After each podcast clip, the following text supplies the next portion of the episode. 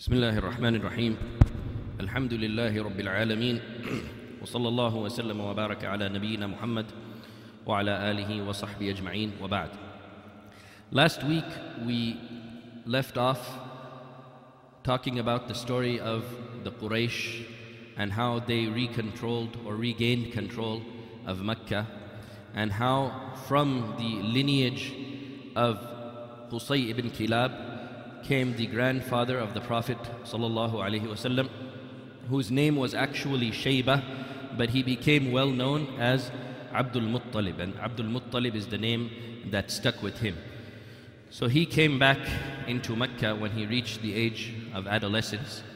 And eventually, the responsibilities of taking care of the Hujjaj in terms of providing them with drink, it came to Abdul Muttalib. Because Abdul Muttalib was from the lineage of Abd Manaf. And Abd Manaf was the son of Qusay ibn Kilab, who was given the responsibility of providing drink for the Hujjaj, providing, wa- providing water for the Hujjaj. And it went on to the sons of Abd Manaf and then to their sons, and it went eventually to Abdul Muttalib, who was the grandfather of the Prophet Muhammad sallallahu alaihi wasallam.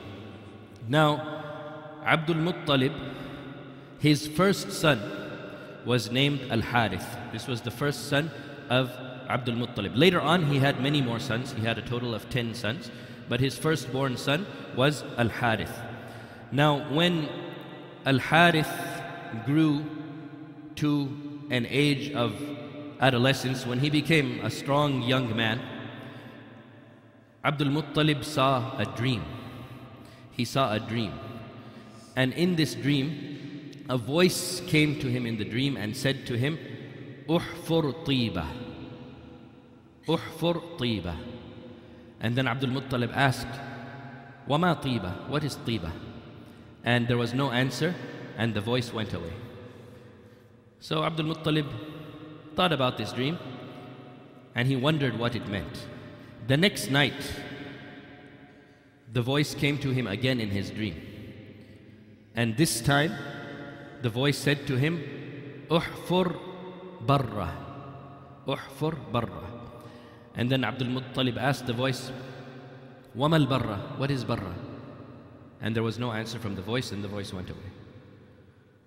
The third night, again he had a dream, a voice saying to him, Uhfur al madnuna.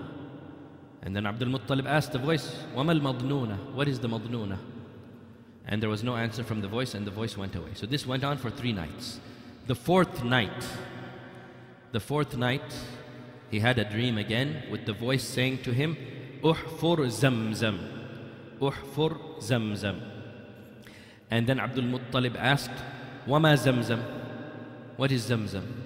And then the voice said to him in the dream, لا تنزف أبدا ولا ترم تسقي الحجيج الأعظم وهي بين الرفث والدم عند نقرة الغراب الأعصم عند قرية النمل So they explained, the voice explained to Abdul Muttalib where he could find the Zamzam with, this, with these few lines. So Abdul Muttalib remembered the words that he heard in this dream. Now, the caller in the dream didn't tell him the exact location where the Zamzam was, but some signs were given. Some signs were given, and those signs were three signs. وَهِيَ بَيْنَ الرَّفْثِ وَالدَّمِ The Zamzam, you will find it between الرفث and الدم. الرفث is used to describe the intestines of an animal. The intestines of an animal is called الرفث. And الدم is blood. So this is the first clue that was given to Abdul Muttalib in the dream about the location of Zamzam. It is between the intestines of the animal and the blood. Okay, you might think this is strange. Where are you going to find intestines of an animal and blood, you know, in Mecca near the Kaaba? So that was the first sign. The second sign was عند نقرة الغراب الأعصم in the place where Al-Ghurab Al-A'sam And al-ghurab al-a'sam is a crow. And you know what color is a crow? A crow is black. So al-ghurab, it means a crow. And a crow is known to be black. But al-ghurab al-a'sam, this is what the Arabs used to call a crow. That was black, but it had a white feather in the wing. A crow is usually completely black. But if you find a crow that's all black, but there's one white feather in the wing, this is what the Arabs used to call al-ghurab al-a'sam. The crow with a white feather in the wing. So this is the second clue. Where the crow with the white feather in its wing pecks. In the naqrat al-ghurab al-a'sam. So it is between the intestines of the animal and the blood. It is in a place where the crow with whiteness in its wing pecks. In the qaryat al-namal. At the ant colony where the ants have made a village or where the ants have made a colony. So these were the three signs that were given to Abdul Muttalib in the dream as where to find Zamzam. Now, Abdul Muttalib and the people who lived in his time, they had never seen Zamzam before, but they knew what Zamzam was because they knew the story of Zamzam. They knew that their forefathers had settled in Mecca because of Zamzam. And they knew that when the tribe of Khuza'ah overtook the tribe of Jurhum in Mecca. Before Jurhum was overtaken, they buried that well of Zamzam so that Khuza'ah could not benefit from it. So they knew about this story. They knew that Zamzam existed and they knew the story of Zamzam and they knew the story of why the well of Zamzam was buried by their forefathers. But why didn't they go around looking for it? Even though they knew it existed, why didn't they go around looking for it? Because they didn't know where to look for it. They knew it was there somewhere in Mecca, but you think they're going to go digging around all of Mecca looking for that well of Zamzam? No, of course they can't do that. But now, Abdul Muttalib in this dream, the location was narrowed down to him by these three clues. So he thought, okay, maybe I have a chance. Maybe I can actually narrow it down and I can finally find the well of Zamzam again. And what a great honor that would be. What a great honor that would be. So he decided to try to follow the clues that he saw in this dream. and he took his son with him, Al Harith. And Al Harith was the only one of his sons at that time who had reached an age of strength. He was a young man and he could actually help his father out. As for the other children, they were still little. You know, he didn't have anyone else who could really go with him and work with him. So he took his son Al Harith and he went there to the Kaaba and he was thinking about the first sign وَهِيَ بَيْنَ الرَّفْثِ وَالدَّمِ It is between the intestines of the animal and the blood. So he was thinking, where am I going to find this? And at that point, somebody or a group of people had come to the Kaaba, and we know that at this time the Kaaba had idols inside it, the Kaaba had idols around it, and two of those idols that were near the Kaaba were Isaf and Na'ilah, and we spoke about them in a previous lesson. Isaf and Na'ilah, they were those two people, the boy and the girl who had come from Yemen, and they were doing immoral actions in the, in the haram itself, and Allah subhanahu wa ta'ala caused them to turn into stone. And when Amr ibn Luhay brought idol worship back into the Arabian Peninsula, he took these two stones of uh, Isaf and Naila and put them in front of the Kaaba. So people would go there and they would actually offer sacrifices there and they would worship those stones. So this continued until the time of Abdul Muttalib. It was still going on. People were still worshipping the idols. So when Abdul Muttalib came with his son to start his search for the lost well of Zamzam, a group of people came to the idol of Isaf with a cow. And they were going to sacrifice that cow to Isaf, to the idol. They were going to slaughter that cow as a sacrifice to this idol. So they started sacrificing the cow. They started cutting it, slaughtering it. So they cut the neck, and the blood started pouring out of the neck. So the blood was all over the ground there. But the cow, it was a bit strong, so it was able to get loose. Even though it was bleeding and it was hurt, it was able to get loose and it jumped up and it started running with blood dripping all from it. But of course, you know, it was weakened because of the blood loss. So eventually, a little bit as it ran, you know, maybe for some time, then it fell down again. And then they caught it again, and they were able to overpower it and they completed cutting it and they cut open the stomach as well and the intestines fell out. The intestines of that cow fell out onto the ground. And Abdul Muttalib, he saw all of this happen. So he saw the blood come out in the first place, and then the cow ran, and they completed the slaughter, and they cut open the stomach, and the intestines fell out. So he said, This is the first clue. هي بين بين الرفث والدم. It is between the intestines and the blood. So he saw the location where the blood started to come out, and he saw the location where the intestines came out. So he said, okay, that narrows it down somewhat. It's between this place and this place. But that place was still pretty big. It's not like it was a very precise location he could go start digging now. No, that was still a pretty big area. Not as big as the whole Mecca, of course. So it was narrowed down definitely. But still not narrow enough for him to actually start his work in digging. So he started looking around that narrowed down area now for the other two clues. عند نقرة الغراب الأعصم عند قرية النمل where the crow with the whiteness in its wing is pecking and where the ant colony is. So he looked around and he found an ant colony in that area. He did find an ant colony. But of course, the ant colony it wasn't very small either. It was a pretty big ant colony. And it wasn't enough for him to actually start digging. It narrowed it down much more, yes, but still not enough for him to start digging.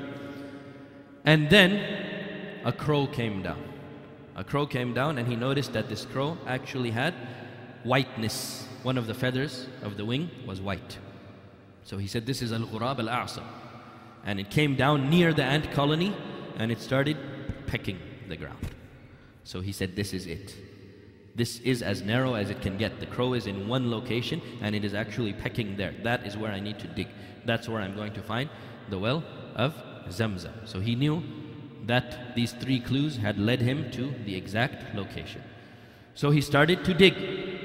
And remember, this is all a big public place right in front of the Kaaba. So it's not like he can do it secretly without anybody seeing. Everybody can see exactly what he's doing going and digging near the Kaaba.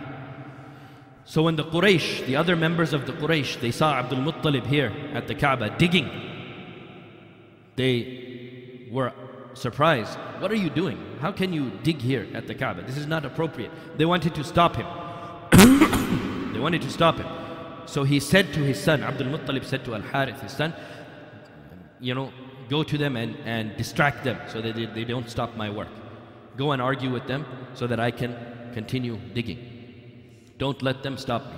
So Al Harith, he went to distract them. And they started arguing with Al Harith, and it was going back and forth while Abdul Muttalib was busy digging because he knew this is the exact location. When he dug for a while, finally he hit a stone. He hit a stone, and it wasn't just any stone, it was the type of stone that the people would put around the wells. You know, when people would dig a well, to mark off that location, they would put stones around it. So as he was digging, he finally hit stone. And the stone was that type of stone that is used to go around a well. So he knew that he was near. So when he hit that stone and when he found that stone, he knew what it was. He knew that Zamzam was near. And he said, Allahu Akbar. And the people of the Quraysh who were arguing with the son of Abdul Muttalib, who were still arguing with Harith about what his father was doing, they heard Abdul Muttalib say Allahu Akbar. and they knew that he's not just saying Allahu Akbar for no reason, he must have found something. So they went to him and they asked him, What happened? What are you looking for? What did you find? He said, I'm looking for Zamzam and it's here. And he kept digging, and now they were quiet because they knew, okay, this is really something. He's not just doing this for no reason. They let him continue. And he continued until he actually found the water, and the water came forward. So the Zamzam well was rediscovered by Abdul Muttalib after so many centuries, and the water came out. And they all knew the story of Zamzam. So when they saw it come out with their own eyes, they were so happy. And they said to Abdul Muttalib, We are going to share it with you. We are your partners in this. And then he said, What do you mean, you're my partners? I found it. And this is the responsibility of my family to provide water for the Hujjaj. This, you have no part in this. And you didn't even want me to dig here. And now that I found it, now you want to be my partners? No. This is not happening. And then they said to him, How can you say this is not happening? This is Zamzam, you know, this is from the time of Ismail alayhi salam. This is the biggest honor that we can have. How can you take this away from us? you have no right to have this all for yourself. This is the honor for all of us. And Abdul Muttalib said, No way, I'm not sharing it with you. So they were almost going to fight. And you know how we spoke many times about how the Arabs over honor, they used to fight and they were ready to die for honor. So they wanted to fight about this. They were almost getting ready to fight about this as well. But finally, before the fighting started, they agreed to go to a fortune teller to ask for her advice about what they should do or how they should settle this argument. And there was a very famous fortune teller in Yathrib. And Yathrib, now it is known as Al Madinat al Munawwara, but at that time it was known as Yathrib. And there was a very famous fortune teller there. She was known as Kahina Bani Sa'd, the fortune teller of Banu Sa'd. So they said, We will go to her. We will go all the way to Medina and we will ask her what we should do about this argument that we're having. Does Abdul Muttalib get to have it all for himself and his family? Or should the whole Quraysh share with this honor of the well of Zamzam? So they agreed. So they went from Mecca to Medina to consult with Kahina Bani Sa'd to consult with the fortune teller of Banu Sa'd. But when they arrived in Medina, she wasn't there. She was actually on a trip herself. She had traveled to Khaybar. She wasn't in Medina, she had traveled to Khaybar. So they said, okay, we will follow her. We will go to Khaybar as well and we'll meet her there. So on the way to Khaybar, from Medina to Khaybar, they ran out of water. Abdul Muttalib and his camp, they completely ran out of water. As for the other people of the Quraysh, they had some water left, but it was very little, it was not much. But Abdul Muttalib and his people, they had nothing, it was gone. So Abdul Muttalib and his camp, they asked those other members of the Quraysh to give them some of their water. And they said, No, we can't give you any water because we want to live. You know, if we give you our water, we hardly have any for ourselves. So if we share it with you, we're all going to die. So no, we can't share it with you. So Abdul Muttalib's camp, they have no water, and the other people of the Quraysh, they're not willing to share their water with them. So they consult Abdul Muttalib. What should we do? We don't have any water, you know, and uh, they're not sharing their water with us, so what should we do? So Abdul Muttalib said, Look, it looks like there's no solution to this. It looks like we're all going to die here in the middle of this desert. Without water, there's no way that we can survive. So, to keep some of our honor intact, what we should do is we should all start digging our own graves right now. We will all dig our own graves, and when one of us dies, the other ones will bury him. So that at the end, at least most of our bodies, we will be buried, and only the last one who lives, he will remain unburied. That's better than all of these bodies just lying around unburied. So, to keep as much of our honor and dignity as we can, let us dig our own graves and when the time comes to die, the living ones will bury those who have died. So they said to him, Yes, Abdul Muttalib, this is a good decision you have made. Let's do it. So they dug their own graves, each one of them from Abdul Muttalib's camp, not from the other members of the Quraysh, because they still had some water left. But the other members of the Quraysh were watching. They were just looking, what are they doing? So they saw them digging their own graves. And they were like, wow, what's going on here? So they dug their own graves and then they just sat and waited, just waiting to die. Abdul Muttalib and his people. After waiting for some time, Abdul Muttalib says, You know, this is not good. We're just sitting here waiting to die.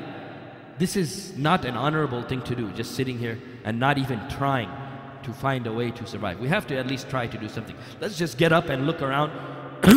Maybe we will find some water somewhere rather than just sitting here and waiting for death to come.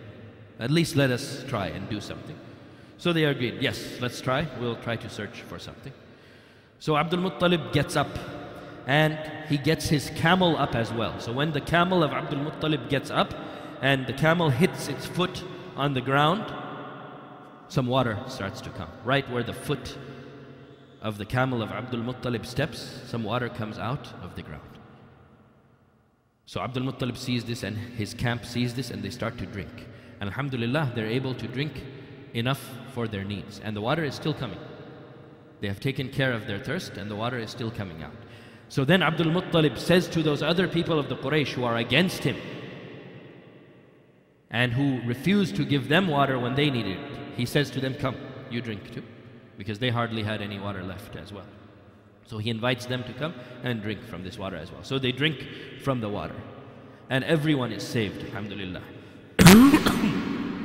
and then, after everybody drinks, those people from the Quraysh who wanted to fight Abdul Muttalib to share the honor of Zamzam with him, after drinking this water and witnessing what happened here in the middle of the desert, to Abdul Muttalib, Wallah, Wallahi alladhi asqaka al-ma'a fi as-sahra, lahu alladhi asqaka Zamzam. Zamzam lak. والله الذي أسقاك الماء في هذه الصحراء لهو الذي أسقاك زمزم زمزم لك They said to him, We swear by Allah, the one who provided you with water here in the middle of this desert, he is the same one who provided you with Zamzam. Zamzam is yours. Zamzam is yours. We're not going to try to fight with you over it anymore. This is your this is your right, and Allah has made it clear for us now that this is for you and for your family, for you and your descendants. So the problem was solved. They didn't even have to go to meet the fortune teller that they were going to meet. It was agreed upon that Abdul Muttalib was the caretaker of Zamzam and he had all rights to the well of Zamzam. So it remained for Abdul Muttalib and his family. Now, when Abdul Muttalib, when this whole thing was happening, and when he was first digging that well of Zamzam, and the Quraysh tried to stop him, and he sent his son Al Harith to distract them and to stop them from coming to prevent him from digging, he thought to himself, Look, I only have this one son who can help me. Al Harith, he's my only son that, that can help me against these people. And he felt a weakness because of that. Because the Arabs, they used to consider the more sons you have, the more honor you have. So he felt at this time, you know, I only have one son who is defending me, one son who is taking care of me, you know, one son who will fight with me. This is a weakness. So then he made a vow at that time. When he found the Zamzam and the Zamzam came out, he made a vow that, Ya Allah, if you provide me with ten sons, if you give me ten sons, then I will slaughter and sacrifice one of those sons. If you provide me with ten sons, I will slaughter one of those sons. And the reason why he made this vow was because he wanted this honor and he wanted this power and he wanted this respect. And the reason why he said he would slaughter and sacrifice and kill one of his sons was to actually show off that respect that he has to the people. Look, I have 10 sons. I have so much power that I can even sacrifice and kill and slaughter one of these sons and it wouldn't take away from my honor and my respect at all. This was to show the people what honor you have. I can kill one of my sons and still doesn't make any difference. It was an evil way basically to show their pride and to show their honor that they thought they had to the people. So he made this vow that if I get 10 sons, I will slaughter, sacrifice one of them. So eventually, over time, he did have 10 sons. He had exactly 10 sons, actually. and those 10 sons were Al Abbas and Hamza. And Al Abbas and Hamza, they were the only two sons of Abdul Muttalib who actually lived to see Islam, lived to see the Prophet Wasallam's message come, and they believed in him. Al Abbas and Hamza. And then there was, there was Abu Talib and Abu Lahab. Abu Talib, his real name was Abd Manaf. And Abu Lahab, his real name was Abdul Uzza. But they became known by their kunya, Abu Talib and Abu Lahab. Abu Talib and Abu Lahab also lived to see the message of Rasulullah sallallahu alaihi wasallam, but they didn't believe in his message and they died upon kufr. billah. So these were the only four uncles of the Prophet sallallahu alaihi wasallam, the four sons of Abdul Muttalib, who actually lived to see the message of the Prophet sallallahu alaihi wasallam. Two of them believed, and two of them did not believe.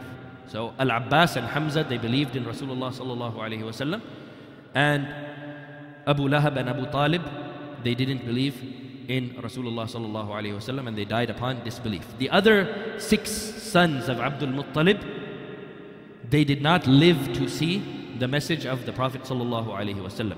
And those other six sons were Al Harith, as we mentioned, who was the first and oldest son, Az Zubair, Hajl, Al Muqawwim, Dirar, and the youngest son, Abdullah, who was the father of Rasulullah sallallahu alaihi wasallam and he actually died even before his son Rasulullah sallallahu was born. So these were the sons of Abdul Muttalib, 10 sons of Abdul Muttalib. The youngest one was the father of Rasulullah sallallahu alaihi wasallam, Abdullah ibn Abdul Muttalib, and he was the most beloved son to his father. Abdul Muttalib loved Abdullah more than any of his other sons. so when they all grew up and you know they became strong young men, Abdul Muttalib remembered his vow that if he got 10 sons, he would sacrifice, he would slaughter one of them. So he decided it was time to fulfill his vow. He decided it was time to fulfill his vow. So he went to the Kahin of the Kaaba. There was a fortune teller that used to stay there right at the Kaaba. Look at the situation, how it was. The house of Allah subhanahu wa ta'ala and a fortune teller is sitting right there. Alhamdulillah that we have Tawheed and that the Haramain al-Sharifain, Alhamdulillah, are places of Tawheed. But at that time there was a fortune teller sitting right there at the Kaaba. So Abdul Muttalib, he went to this fortune teller of the Kaaba and he gave him arrows. And this was one of the ways that the Arabs of Jahiliyyah, how they used to make decisions to do things. If they didn't know what type of decision to make, they would write the names on arrows. And then they would throw those arrows, and then they would pick one of the arrows that they had thrown. This was their way of making decisions. So Abdul Muttalib, he took 10 arrows and he wrote the name of each one of his sons on those arrows. And he told the kahin, he told the fortune teller of that was there at the Kaaba, throw these arrows, each one has a name of one of my sons on it, and then select one of the arrows. And whoever name comes out of that arrow, that is the son that I will slaughter. That is the son that I will sacrifice to fulfill the oath that I made. So the fortune teller, he starts doing it. He throws the arrows. And while he is throwing it, Abdul Muttalib is making dua that may it be any of my sons except Abdullah. May it be any of my sons except my most beloved son Abdullah. He really didn't want it to be Abdullah. But when the fortune teller threw those arrows and picked up one of them and opened it, guess whose name was on it? It was Abdullah ibn Abdul Muttalib. So Abdul Muttalib, of course, he was saddened at this, and this was not the result that he hoped for, but he felt that it was necessary for him to fulfill the vow that he took. So he took his son, he took him to Isaf, Isaf, that idol that was right there in front of the Kaaba, and he put him down and he gets ready to slaughter him, to sacrifice him. And the leaders of the Quraysh, they come and they say to him, don't do it, Ya Abdul Muttalib. Don't slaughter your son. Don't sacrifice your son. He said, No. I made a vow that I would do it, and I am a man of honor. I don't break my vows. I have to do it. They said, No, no, no, you can't do it. They wanted to stop him from doing it. He said, No, I must do it. He was very firm in his resolve to slaughter his son to fulfill his vow. And then they said to him, They said, Ya Abdul Muttalib, if you do this, this will become a sunnah of the Arabs. If you do this today, this will become a sunnah of the Arabs. Any one of the Arabs who has 10 sons, they will go and they will kill one of their sons. They will slaughter one of their sons. And what kind of a tradition do you want to start here? If this starts, and if everybody starts doing this, this will really destroy our lives. he said, No, I made this vow and I am going to do it. So this argument went back and forth for some time. When finally they agreed, they said, Okay, we will take a decision from, from guess who? Kahina Bani Sa'd, from the fortune teller of Banu Sa'd. The same fortune teller in Yathrib who they wanted to go to originally when they had the argument about who would get to control Zamzam. So they agreed that, okay, we will go to this kahina, we'll go to this fortune teller of Banu Sa'd, and we will accept whatever decision she tells us to do. Look at how their lives, you know, revolved around these type of traditions, fortune telling, soothsaying, all of this type of stuff. So they agreed, okay, we'll go to her, we will consult her, and we will, we will agree to whatever she says. So they go to Kahina Bani Sa'd, they go to this fortune telling woman, and they explain to her the situation. And she says to Abdul Muttalib, What is the diya? What is the blood money for someone who is killed? If somebody is killed and the family of that person who is killed wants the blood money, how much is the blood money that you give? They said it is 10 camels. It is 10 camels. She said, okay, 10 camels. So you have to do the arrow throwing again. This is what she's telling them. She said, on one arrow, put the name of Abdullah, and on another arrow, put the diya of 10 camels, and throw those two arrows. And then pick up one of the arrows. If it is the arrow of the 10 camels, then sacrifice 10 camels, and Abdullah is safe. But if you get the name of Abdullah, then you have to repeat this process again. Throw the two arrows again. And if you pick up Abdullah again, then each time you have to add 10 camels to the previous time. So the first time, if you pick up Abdullah, then you have to do it again. And you have 10 camels on your account. If the second time you pick Abdullah again, you add 10 more camels to that account, so it becomes 20. And keep doing this until you pick the camels until you pick the camels, and whatever the total amount is at that time, sacrifice that many number of camels. So they agree to do this. So they take two arrows, one with the name of Abdullah and the other with 10 camels. So they throw the two arrows and they select one. The first time, Abdullah's name is selected. So that means 10 camels is there on the account. They do it again. Abdullah's name is selected again. So now 20 camels on the account. They do it again. Abdullah's name comes up again. 30 camels on the account. It keeps going and going and going 10 times. So there are 100 camels on the account.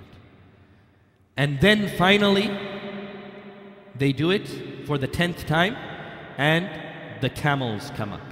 So there's a total of 100 camels now. And finally, Abdullah's name didn't come on the 10th try. Now it is the arrow with the camels. So, upon the agreement, they would sacrifice 100 camels, and Abdullah ibn Abdul Muttalib is free, he is saved.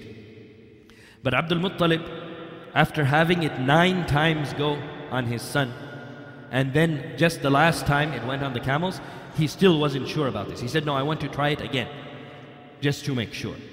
So they do it for an 11th time, and again the camels come up. Then they do it again. And again the camels come up. So now he sees, okay, every time the camels are coming up, so this must be the right decision. So he agrees to sacrifice 100 camels instead of sacrificing his son Abdullah. So Abdullah was saved. And that is why the Prophet Muhammad used to call himself, I am the son of two who were going to be sacrificed. And who are those two? They are his great great grandfather Ismail who was almost going to be sacrificed by Ibrahim and his own father Abdullah ibn Abdul Muttalib, who was almost going to be slaughtered as well. So the Prophet said, I am the son of the two who were almost going to be slaughtered. So this is how the son of Abdul Muttalib, Abdullah ibn Abdul Muttalib, was saved from being slaughtered and eventually he would marry the mother of Rasulullah sallallahu alaihi wasallam, Amina bint Wahab, and Rasulullah sallallahu alaihi wasallam would be born from that marriage. And inshallah, we'll talk more about that next week. Bi'idhnillah. Wallahu a'lam. Wa sallallahu wa sallam wa baraka ala nabiyyina Muhammad wa ala alihi dar aquela fica.